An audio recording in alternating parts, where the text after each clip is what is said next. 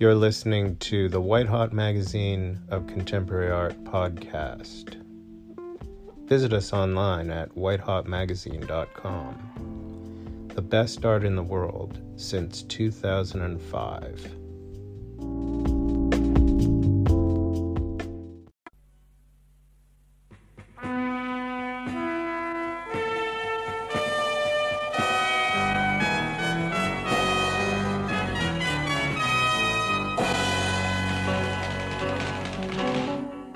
Downfall of an American hero, the defeat of a president, the sick world of Las Vegas, and the violent anarchy of the Hells Angels. Part of a chronicle of the death of the American dream, created by journalist Hunter Thompson. Tonight's omnibus makes a valiant attempt to follow Thompson and English artist Ralph Steadman on a wild trip across America.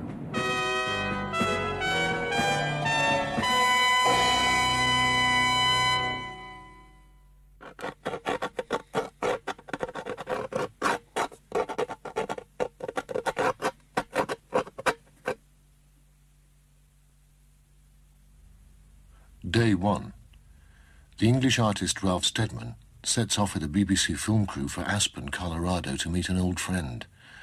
None of us knows what's going to happen. Throughout the flight. This is our good old summertime flight where we're offering nickel beer and lemonade. Your crew for today is Captain Barmettler and First Officer Kloffenstein. Hope you have a pleasant flight. Thank you. Well, it must be four years now, nearly five. I don't know what the man has done since then. He may have terrible brain damage, you know. When I meet him, he may not even recognize me. Imagine that.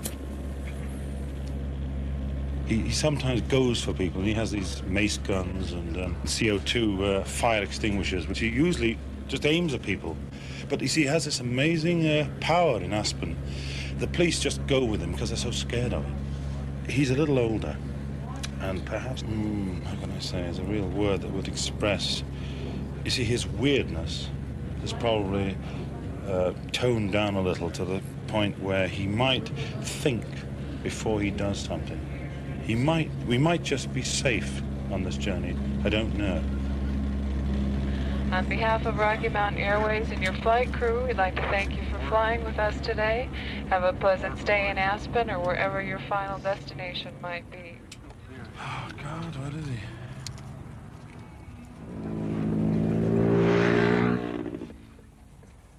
Hunter, it's me! What? Never taking off? No, where? Two, two wings wing. No, never. Yeah. Never one around here. What's it? Can't be the one. Yeah. Come on. Come on, hey, wait a minute, hey!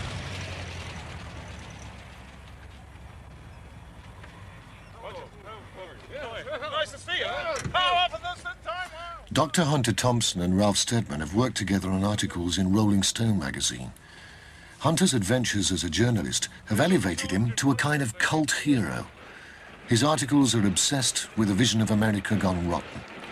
The phrase fear and loathing appears in nearly all his titles, an indication of the violence and paranoia that marks his work and has become associated with his personality.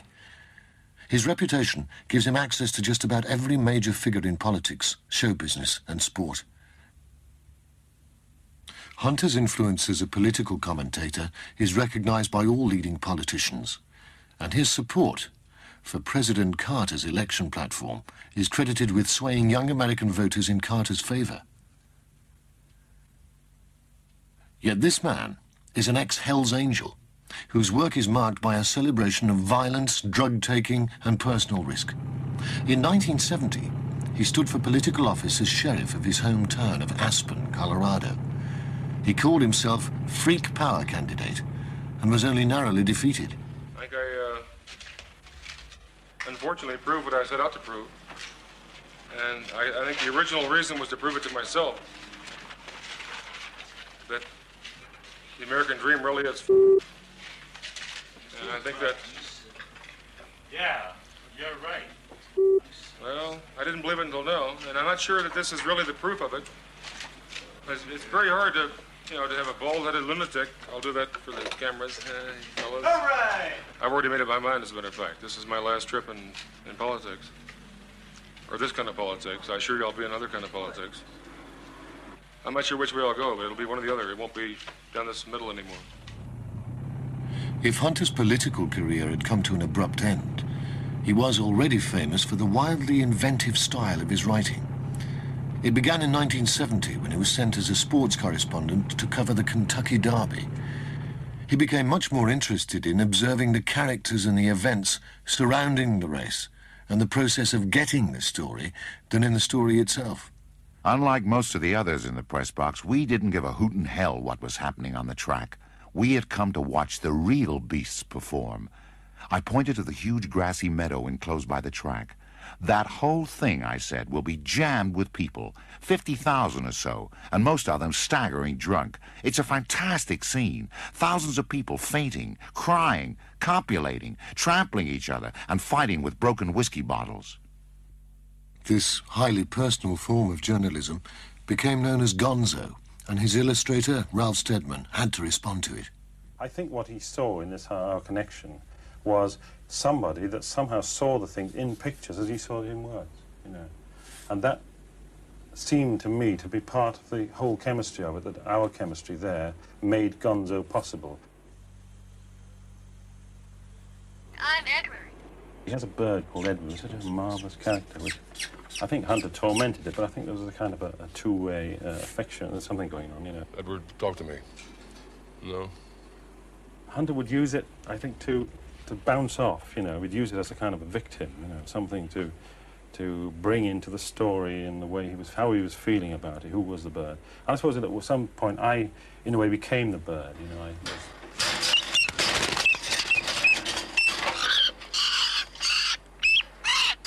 No.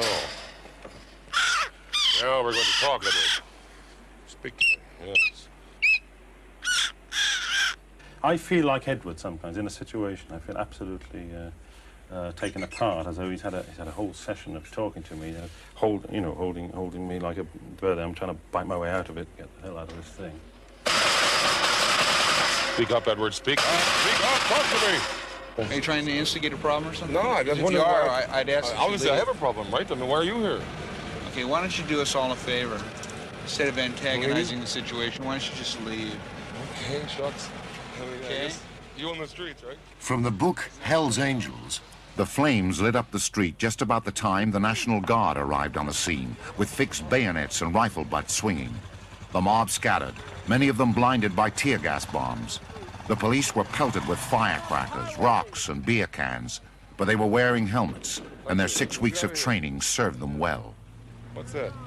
The menace is loose again. The Hells Angels, the hundred carat headline, running fast and loud on the freeway, jamming crazy through traffic, and 90 miles an hour down the center stripe, missing by inches, like Genghis Khan on an iron horse. With Sodom 500 miles to the south, in the vast mad bowl of Los Angeles, home turf of the Satan's slaves, with their taste for the flesh of young dogs, and tender young blondes with lobotomy eyes. Obviously, one of the things I have to think, I have to appreciate about America, if I, I didn't, I'd be stupid or insane, is that uh, for good or ill, I can function here. And uh, I don't think that there are many societies or social political systems where I could function the way I am now. And perhaps a lot of people would think it's much better. You know, that's the best argument for destroying the system that gets rid of people like me. Editor's note. Due to circumstances beyond our control, the following section was lashed together at the last moment from a six-pound bundle of documents, notebooks, and recordings. Dr. Thompson's plan, he says, is to create an entirely new form of journalism. In the meantime, we have suspended his monthly retainer and canceled his credit card. During one four-day period in Washington, he destroyed two cars, cracked a wall in the Hilton, purchased two French horns at $1,100 each, and ran through a plate glass door in a Turkish restaurant. Most people are surprised that I walk on two legs. And uh, the idea that I would have a wife or a child, or I think I said this, even a mother, that seems to surprise. I think people think I'm a, very much maybe a violent version of that comic strip. I am living a normal life. You know, I own a, you know, a ranch in Colorado, and I have a wife and a child, and uh, peacocks and Dobermans.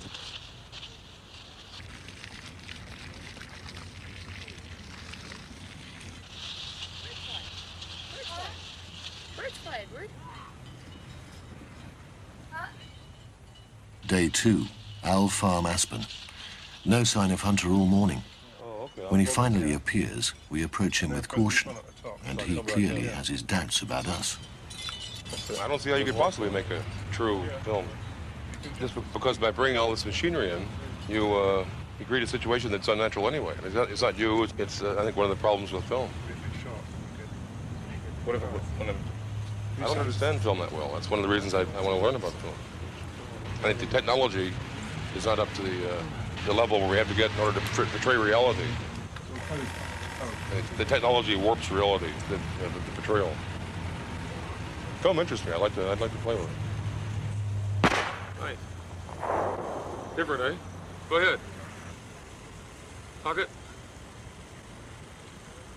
Beautiful trigger. Oh! Beautiful. I mean, you should at least know what the hell handguns are all about. frightening, that. Uh, I'm gonna try to get the target too. Let's, uh, aim at the uh, at the dirt over there. Hang on, I'm, I'm gonna get going. All right. That'll kill a bear at 200 yards. We'll believe it. Yeah.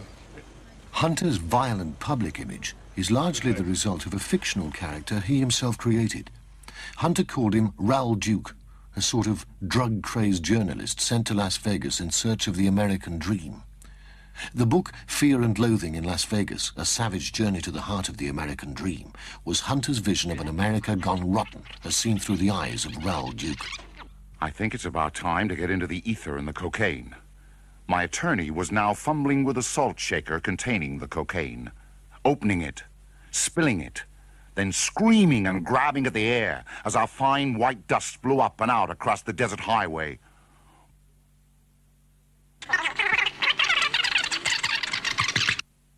Oh, Jesus, he moaned. Did you see what God just did to us? God didn't do that, I shouted. You did it. You're a narcotics agent. You better be careful, he said. And suddenly he was waving a Black Point 357 Magnum at me, one of those snub-nosed Colt Pythons with a bevel cylinder. Plenty of vultures out here, he said. They'll pick your bones clean before morning. I've been using Duke for uh, for 10 years, maybe more. I began to use him originally as uh, he was always oh he, he was a, uh, a vehicle for uh, quotations that nobody else would say. That was me really talking. Those, those were my quotes. The only way to prepare for a trip like this was to dress up like human peacocks, get crazy, screech off across the desert and cover the story. But what was the story? Nobody had bothered to say. So we would have to drum it up on our own. Free enterprise, the American dream. Do it now. Pure gonzo journalism. I think I've taken that form as far as I can take it. I, I, found that I I'm starting to repeat myself anyway. And it's not, not as much fun anymore. It's hard for me to work on a story now. I go to, I become part of the story. First time I went to a press conference with Jimmy Carter, I had to sign more autographs than Carter signed. And the Secret Service had no idea who I was. They thought I was an astronaut. It's- I used to be able to stand in the back, you know, and observe stories and absorb them. I can't do that. now. The minute I I appear in a story, then I become part of it. Yes, they're making a film of him now. Actually, Universal Pictures are. Well, at least there's talk of it. They've made a, they've made a script and they've sold the idea of this crazy person who uh, rips through American politics and. So at the same time, I collected. Hollywood will be the last resting place of the old Hunter Thompson. Hollywood, the city built on myths and fantasies, the ideal place to bury his old image. He has a date there anyway in two days' time to meet the scriptwriter from Universal Pictures, who's going to turn him into a fictional character in a multi-million dollar epic. The trip could be a chance to exorcise the past, as Hunter and Ralph travel to Hollywood via Las Vegas. In the books, Raoul Duke's adventures are financed with stolen credit cards, or by the simple expedient of skipping without paying the bill. This time, Hunter and Ralph are travelling on BBC expenses. I had a word with Nadia today about the $60 a day limit. It's gonna get more than that. Yes. Like 160. Yeah. But uh, we might as well like that. If you can supply a reasonable reason why you should go over $60 a day. I'm not talking about going over. I'm talking about getting $60 a day. BBC are, are in fact the biggest rip-offs. Uh, they're, they're marvelous at it. They're exceptionally good because they tell people what the terms are. And it's take it or leave it. So if it's take it or leave it, it has to be a rip-off, doesn't it? We were somewhere around Barstow on the edge of the desert when the drugs began to take hold. I remember saying something like, I feel a bit lightheaded. Maybe you should drive. And suddenly, there was a terrible roar all around us. And the sky was full of what looked like huge bats, all swooping, screeching, and diving around the car, which was going about 100 miles an hour with the top down to Las Vegas. And a voice was screaming, Holy Jesus, what are these goddamned animals? Then it was quiet again. My attorney had taken his shirt off and was pouring beer onto his chest to facilitate the tanning process.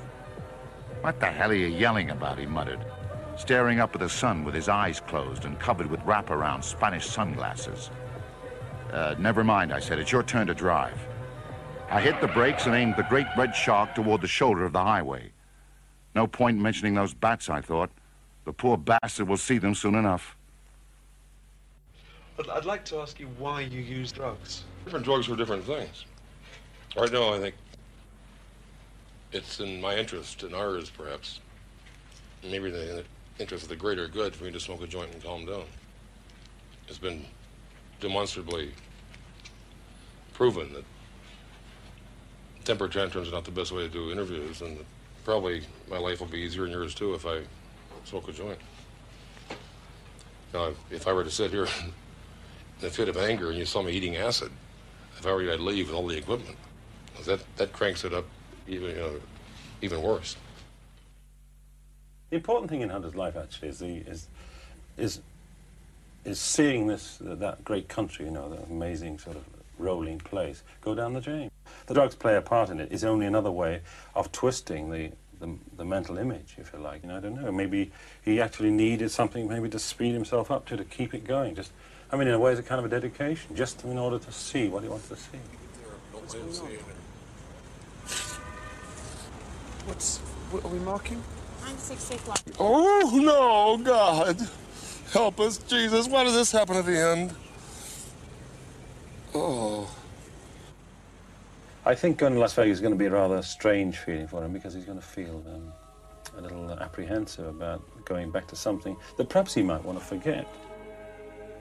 Well, Las Vegas does represent about the, the, the ultimate in, in what you can do if you've got endless amounts of money and, uh, or if you haven't and you can go there and win it. It's the sort of pot of gold at the end of the rainbow.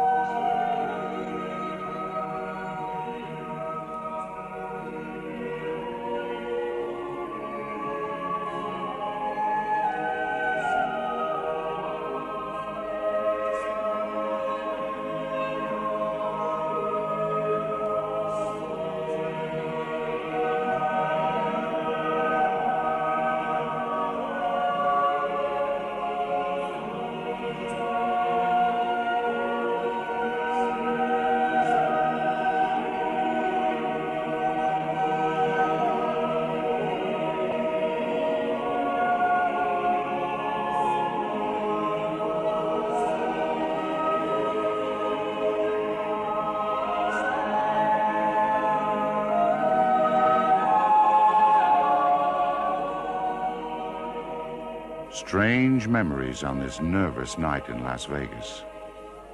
Five years later? Six? It seems like a lifetime. Or at least a main era. The kind of peak that never comes again. History is hard to know because of all the hired bullshit. But even without being sure of history, it seems entirely reasonable to think that every now and then the energy of an entire generation comes to a head in a long, fine flash. For reasons that nobody really understands at the time. and which never explain in retrospect what actually happened. You could strike sparks anywhere. There was a fantastic universal sense that whatever we were doing was right, that we were winning. We had all the momentum. We were riding the crest of a high and beautiful wave. So now, less than five years later, you can go up on a steep hill in Las Vegas and look west. And with the right kind of eyes, you can almost see the high water mark. That place where the wave finally broke and rode back. Tonight, I again proudly accept that nomination for President of the United States. But I have news for you. This time there's a difference. This time we're going to win.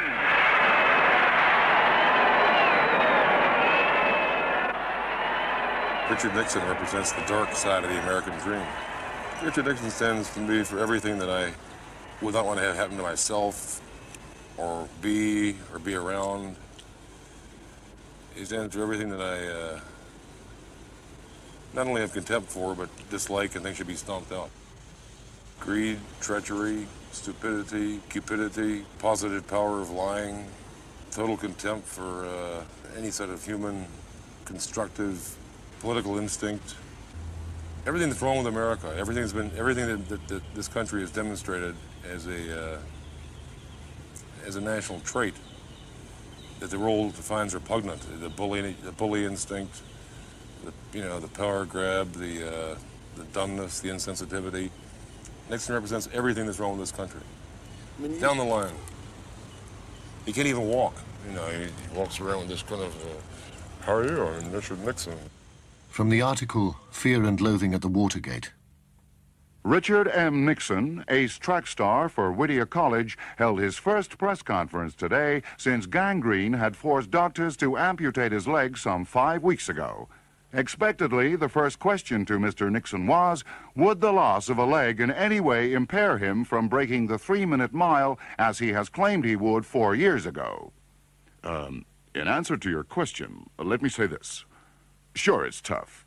The fact that I have only one leg has made it tough on us all.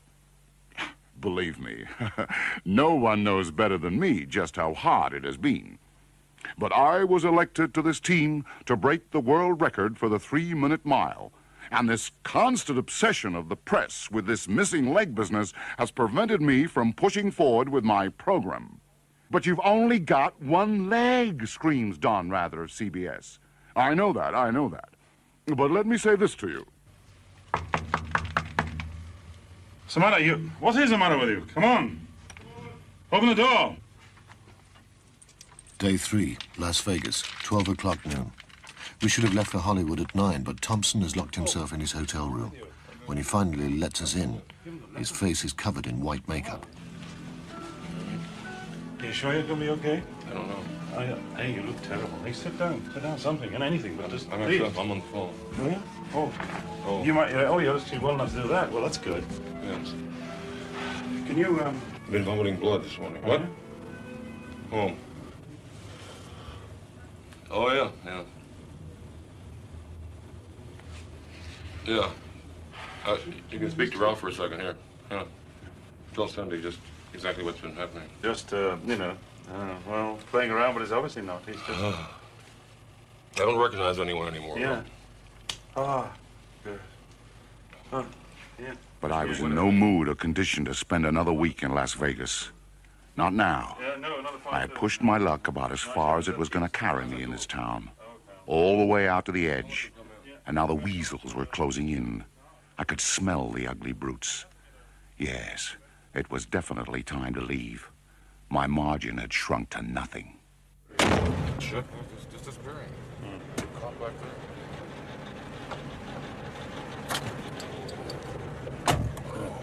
Cops behind us anywhere? No. The guy behind me is looking at me in a very ugly way. I feel that, you know, this idea of possibly going to Hollywood, another dream factory, where uh, you can do, do anything and die on film, and by so doing, possibly have reincarnation, would fascinate Hunter very much because it's an outrageous idea to go and arrange your own burial. Listen to this piece of shit. That's Come on, you pigs. I can't get over here. 150 fucking cars. Some asshole in a glass truck.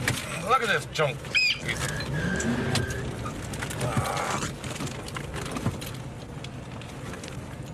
There's no holes over here. Man, this is a big cocksucker. People wonder why I don't buy American cars. God damn.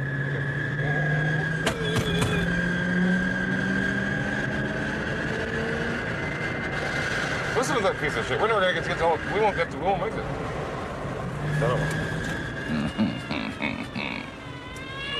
Keep on the cop a little bit. See if he, see if he swings right around. Yeah, is that right down there? then? Right back here, the man that the oh, one that's pulled off in front of oh us and might circle around. Oh yeah. That's the old Rommel tank trap tactic. Get ahead, then you come in behind them. And he knows I've seen him and he's seen me. Because they really play with you out here. I mean, Do they? Oh, it's cat and mouse. Yeah. They just want a game. That's what Yeah, right. Yeah. He's, he's signaling something.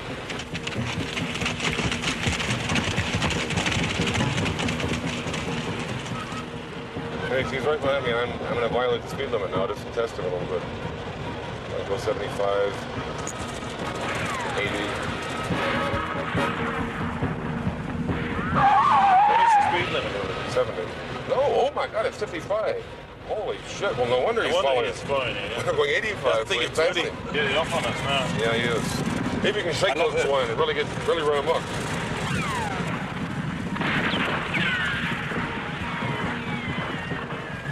Come over, I'm gonna kill somebody in front. Is You're too gonna- small. I wanna kill something larger than you. Oh, stay back, you swine. Oh, what? He's yeah, he's turning off, he's going back. Oh, is he? Oh, dear. You son of a bitch, you wanted him to come up on us, didn't you, you bastard? Boy, it's sure good to be in Hollywood, Ralph. Oh, it's been a long time since he's been here really, where we really belong.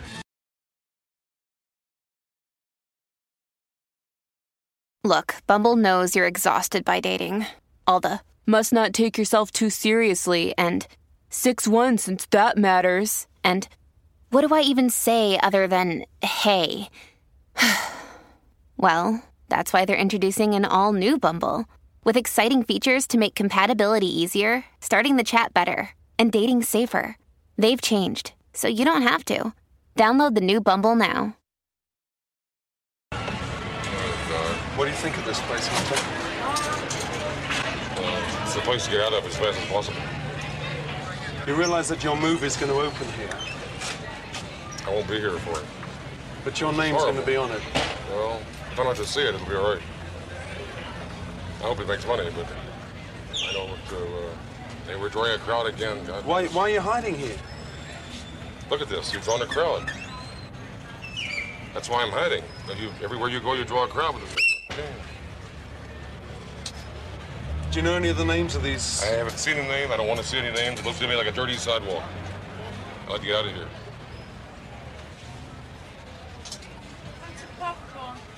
No, thank you. I hate popcorn.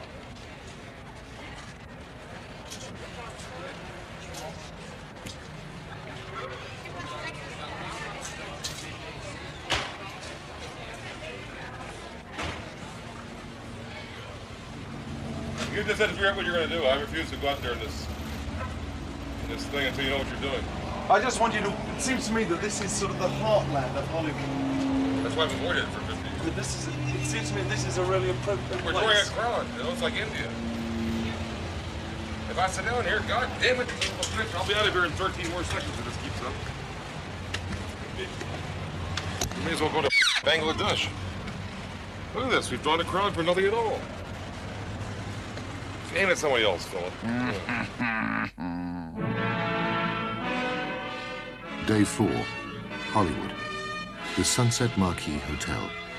The appointment with a scriptwriter from Universal Pictures. Basically, the story's about two people. One, Hunter Thompson, Raoul Duke, the other, Hunter's alter ego, begins with this character, the journalist character, getting beat up by the Hells Angels, and it ends. The last 30 minutes of the movie ends on the campaign trail, either like 1980 or, or 1978 or, not, or already won a campaign trail that has, well, it's to be a fictional campaign trail, but has Ralph ever flipped out around you? Has he ever like expressed his anxiety to a point where it just exploded? Oh yeah, he's tried to kill me. on he has a deep hatred for me somewhere down in his soul. But it usually comes out like the drawings, just like that at sudden Right. moments, you know. Otherwise, perfectly passive as though there's nothing wrong. I'm prepared to put up with any kind of insults that he might Ralph is mete out, essentially you know. greedy. He wants money. Yeah, See that act that can be actively done on film and be interesting. A guy that like who just is overwhelmed by this kind of craziness and just acts it out real quick in a drawing. He- just- but it- I shouldn't. I hate his drawing. Yeah. I He always he always seems to be embarrassed by them. I can't understand why. I've been embarrassed from the very start. Yeah, they I always get, get- get an assignment though. It's- I'm so reluctant to go under this whole circus. You know, the idea of going anywhere with Hunter is horrible. The idea, and I'm always trying to hide. You know, get away, hide in the toilet. But he always finds me. I'm trying to express that to you that I am extremely dull, and somehow I got involved in this thing, and some and somewhere in me there's this there's a little little cubicle that lets out these drawings occasionally. That's all. The rest of them is intensely dull. I mean, Yeah, you can tell how retiring Ralph is with the kind of work he does. Brings in money. Right. It's interesting to see what happens to a person when he suddenly realizes that being crazy can't pay. It's got to be so done if people want to leave the so. cinema. I If think. you just doled, doled out the BBC. I think it's, it's more fun to fictionally create it based on the reality. The reality is pretty simple, you know, which you've expressed. The idea that you remain like a passive passenger up to a point until their paranoia overtakes you. And you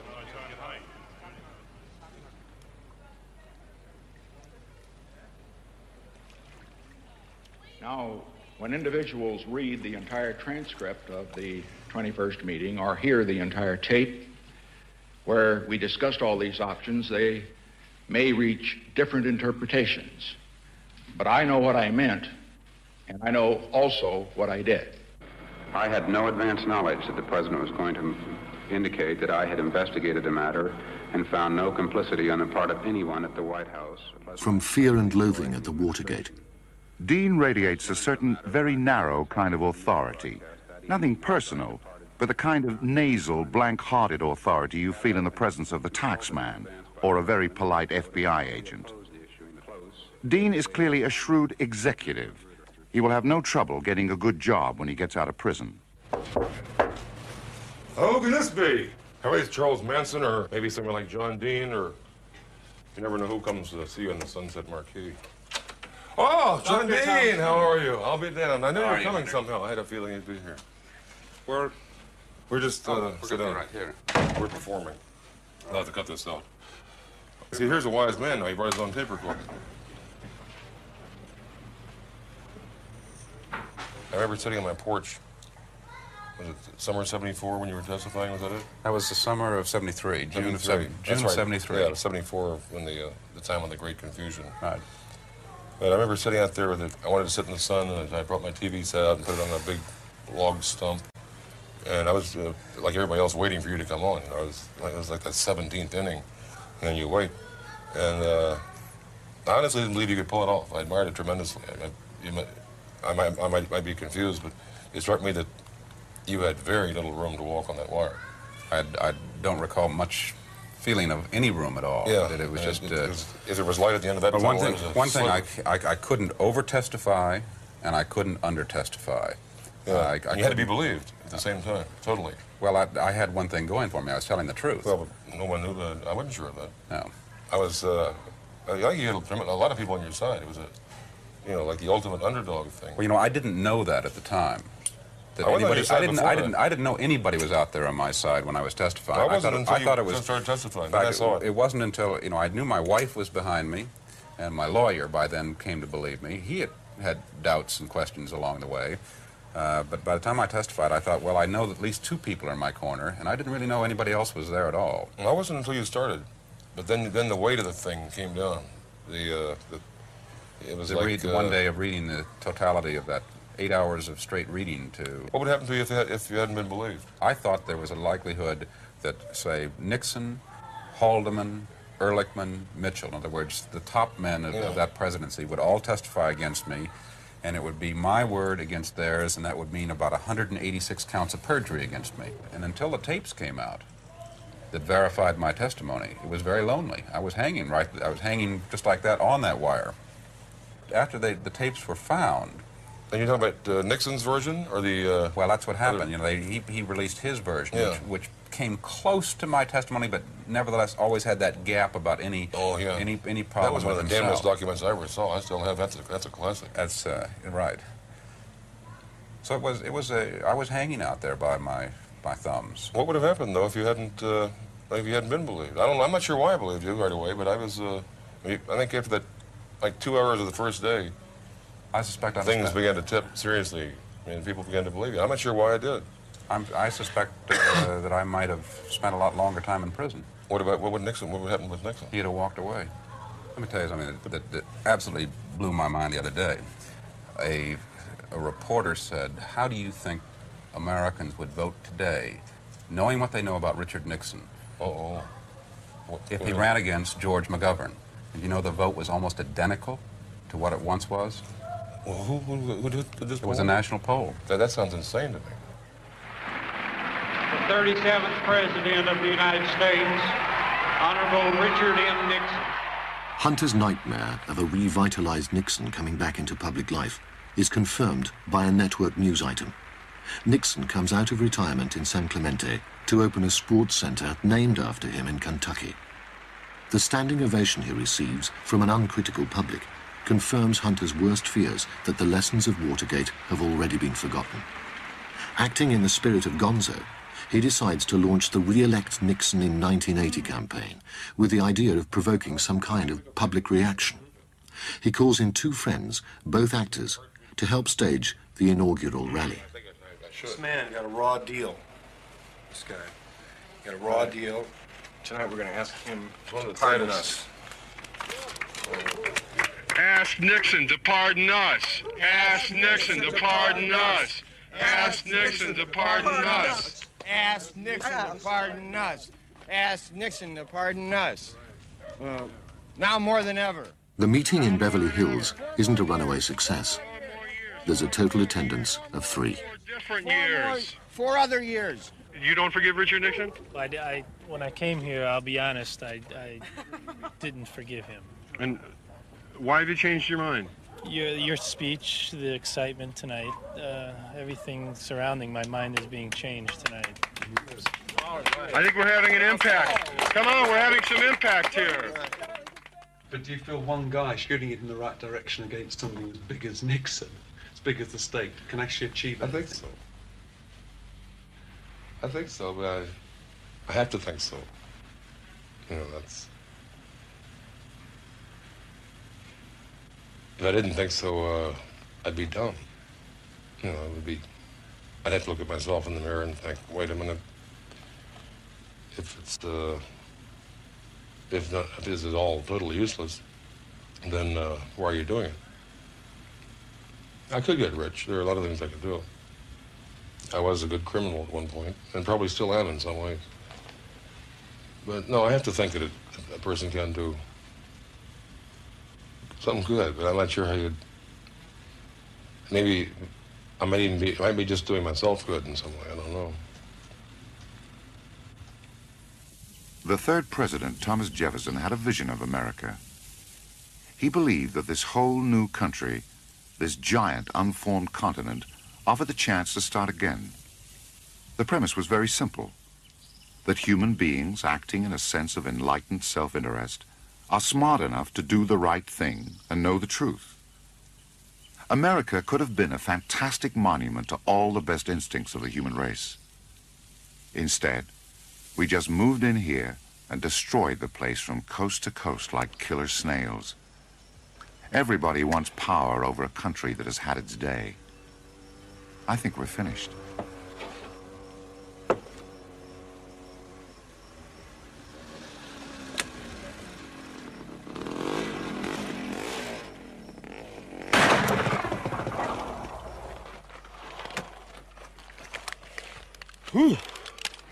The final day in Hollywood, and our final attempt to uncover the real Hunter Thompson. If you're going to be a famous American writer, you don't really think of uh, being in the comic strips, you know, being, oh yeah, or doing things like that, yes, in front of the camera, and it will be on film, won't it? Hmm. The way uh, the, the water is without chlorophyll, and the whiskey kills the, what the, would be the chlorophyll substitute, So every time we make a drink here, we put the ice, I mean, the drink in the ice, uh, and then the whole thing into the grass, giving the ice enough time to absorb the chlorophyll. I have now absorbed enough chlorophyll to get back to the drink. That's why I'm so healthy, folks. I always roll my ice in chlorophyll before I drink whiskey. All right, what were you saying? I was asking you whether there's this pressure to live up to the image that you've created. Well, it certainly is. and you've been putting it on me all week. Well, how much pressure do you think? I, what would you? How would you define pressure? Being taken to Las Vegas and uh, put in front of cameras, and uh, yeah, I mean, I, am not sure at all if you're what, what you think you're shooting. Whether you, you're, you're whether this thing. Excuse me. I, every once in a while, I forget who I'm talking to. But uh, I have no idea whether you're you think you're taking or making a film about uh, Duke or Thompson. I haven't thought about it until now, and I'm filling with hate and rage right now just thinking about it.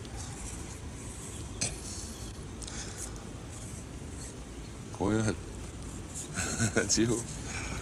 You passing it over to me again? Well, I mean, I, I want to drink some chlorophyll. So what? oh, no, I think that's a serious point. I'm, not, I'm never sure which one people expect me to be. And very often, it uh, they conflict. Most often, as a matter of fact, with, with people I don't know, I'm expected to be Duke more than uh, Thompson. Sure, because I mean, I come to you only knowing you from your books and from your writing. But um, speaking very personally, um, that's a very profoundly personal commentary on your perception. I, if I were you, I'd flee after seeing anything like that. Jesus. Foreigners. Speaking very personally, um, it's, it's, I wouldn't risk that again. I, I actually find that, that you match pretty accurately up to the character that you've created in your books. I actually. That's twice. In two minutes. Okay, well, I mean, I have nothing to do with the hiring policies of the BBC. We're just about to run out of film, I think. You're out again? God damn it. I've never seen such lame equipment.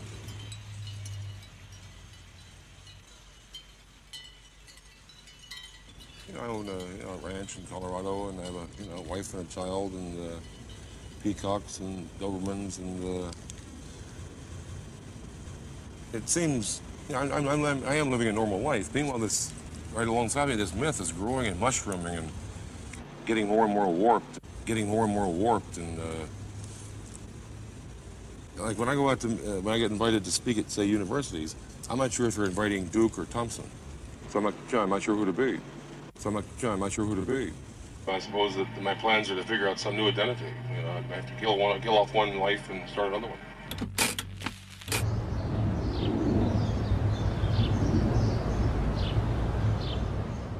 Two basic types, protective and non-protective. Protective caskets are designed to be completely resistant to the entrance of air and water. They are constructed from steel, copper, or bronze, metals which provide for a long interment life. Well, it seems we're here today I don't know, to discuss a sort of some kind of idea for a monument. For, Why? Uh, well, we, we, I think we want to get an estimate and that sort of thing. What, what sort of thing would cost? If I show you this, this is a basic idea. But actually, Hunter hasn't approved it yet. It's just a thought. Yeah, let me over. He lives in uh, Aspen, in Colorado. That is different. Yeah, well, that's like a giant eagle's bird bath, you know, in Mm-hmm. a way. You know, Well, that kind of thing. we also want to look at as the fact that this rim of mountains is a giant valley 20 miles across. Is this property that you own now? Yeah. You see the top of the red cliffs back there? The edge. Well, the property goes back over the cliffs. I can do whatever. If I wanted to build a uh, McDonald's, I could do it back there. Hunter prefers a little simpler, maybe even like this, but not even not with wings. But, you know, with the with the fist on top, but uh, more of a Teutonic. What I'm trying to do is get, get some estimate as the cost of this thing and whether it's feasible or not. I did this merely to give Hunter something to Yeah. bounce off and say no or something. Something. Uh, you know Albert Speer? Oh, The, uh, simplicity. Albert Speer, the kind of the the architect. Albert Speer, sort of. uh, Yeah, I've heard him, but I Third can't Reich, I know him, yeah. Yeah. It's going to be a pile of rocks about 100 feet tall, and then a, uh, a giant chrome uh, sort of a cylinder, more like a, but in a conical sort of round and tapering down to the top at 150 feet tall, hollow inside. With uh, on top of the sort of big arm would be a double, a fist with a double thumb, you know, the symbol. I told you a thousand times for ten years, you've got to put two thumbs in the fist. You put the, you put the other thumb. Come on. I'll put put it on there because it's going to be on there in the end.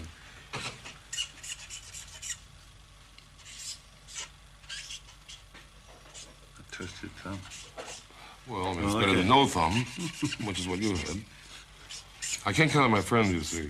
No, that's the problem. I've, I've, all my life I've made irresponsible. Is this something that, uh, that you would want to do, uh, It's in in the near will already. future? It's written, well, I'm Uh, sure. I mean, I- you're, you're talking It's about written in my something that maybe you want to do Do after you die, is what you're saying. Oh yes, it's in the will. You know, it's all described. It's going to be a little hard to uh, to do, particularly with me gone. But uh, I think it'd be a nice monument. After the cremation, we put the ashes in a, uh, a canister and shoot it out the top of the uh, fist over the valley and up, gets up about say 500 feet up, explodes, and the ashes drift down all over here. And that's it. That's my funeral. That I do know about. We place ashes in different areas. Uh, Do you actually spread it over the seven seasons? isn't? Yes, Something like- yes, we do quite a bit of that. Oh, you do that too? hmm Yeah, we fly them out in an airplane. I happen to be a Flying pilot, funerals. and uh, we we uh, sometimes we have the families uh, uh, meet in a particular place, and we'll fly over and circle, and then fly out to Oh, yes, see. I'm a firm believer in the ashes to ashes and dust to dust concept. Well, what you do uh, is uh, is basically for those that are still living, in a, in a sense. Have you thought about it in that way? That's what I'm trying to do now. Yeah. That's why I'm yeah. trying to take it seriously. Otherwise, uh, people that are it is in my related to you, I your wife, and whoever is what sometimes whatever is done when someone someone dies, and uh, that Well, how- maybe that should be taken in consider, and probably it already has when you're thinking about it. Well, I'm just what starting to you get want to serious. Doctors again give me uh, like six months to live at, at swine, so I this is every about every two years the doctor tells me I'm going to die. For all I know, I might somehow live for ten more years. Or, Well, that's something. Then I make That's something none of us know how long we're going to live. No, I provided for no ceremony except for one song. That's Mr. Tambourine Man.